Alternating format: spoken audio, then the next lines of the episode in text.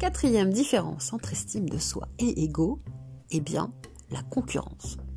Eh bien oui, on sait très bien que la concurrence, c'est bon. C'est bon dans le commerce parce que ça nous permet de nous remettre un peu en question, de prendre exemple sur ce qui fonctionne.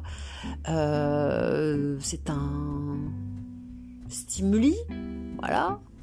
Ça nous permet de vouloir s'améliorer.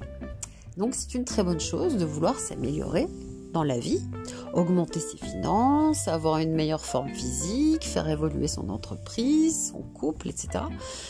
Avoir une bonne estime de soi ne veut pas dire s'endormir sur ses lauriers.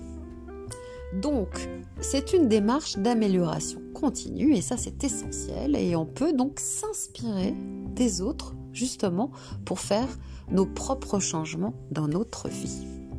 Mais lorsque l'idée de dépasser les autres ah, devient une, obsession, c'est une compétitivité, eh bien, trop, c'est trop.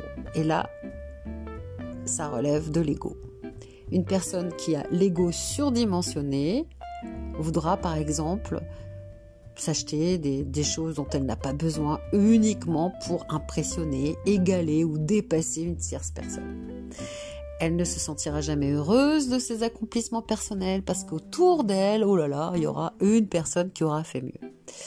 Donc, il y aura toujours quelqu'un qui fera mieux que vous, qui aura une meilleure position que vous, qui aura plus d'argent que vous, etc.